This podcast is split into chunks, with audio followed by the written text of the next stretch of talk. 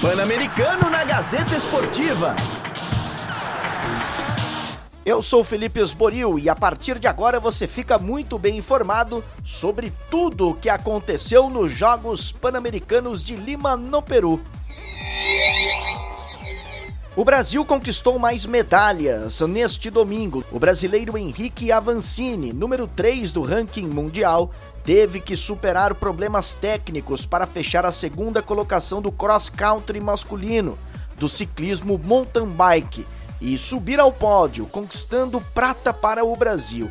O pneu da bicicleta de Avancini furou na terceira volta e o atleta teve que disputar a prova por um bom tempo longe das condições ideais até que parou para trocar este pneu e conseguiu concluir a etapa.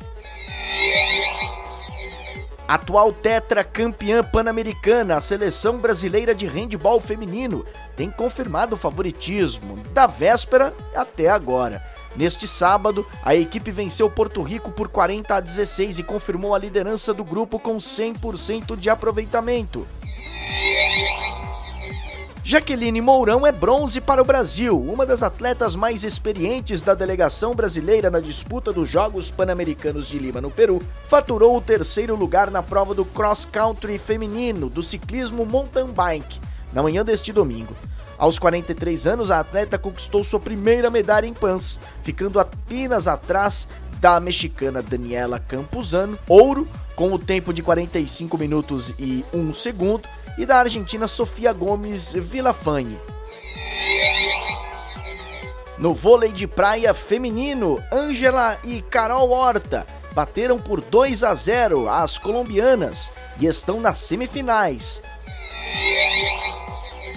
Júlio Almeida, na pistola de ar 10 metros, conquistou a sua sétima medalha em Pan-Americanos. O bronze é do Brasil na pistola a ar. Na ginástica artística, Jade Barbosa não estava na disputa, mas isso dentro do ginásio, ali do lado, com lesão no joelho, a mais experiente desta seleção que disputa os Jogos Pan-Americanos de Lima no Peru, ajudou até mesmo a jogar água nas barras assimétricas. O Brasil conquistou o bronze e vai a sete finais individuais na modalidade. A tão esperada estreia do surf nos Jogos Pan-Americanos de Lima acontece nesta segunda-feira, nas famosas ondas de Punta Rocas, no Peru. O esporte agora é olímpico e também foi incluído na programação do PAN. Estão previstos sete dias de competições, até 4 de agosto, quando serão definidas as primeiras medalhas de ouro do evento e os primeiros atletas que estarão elegíveis aos Jogos Olímpicos de Tóquio na modalidade.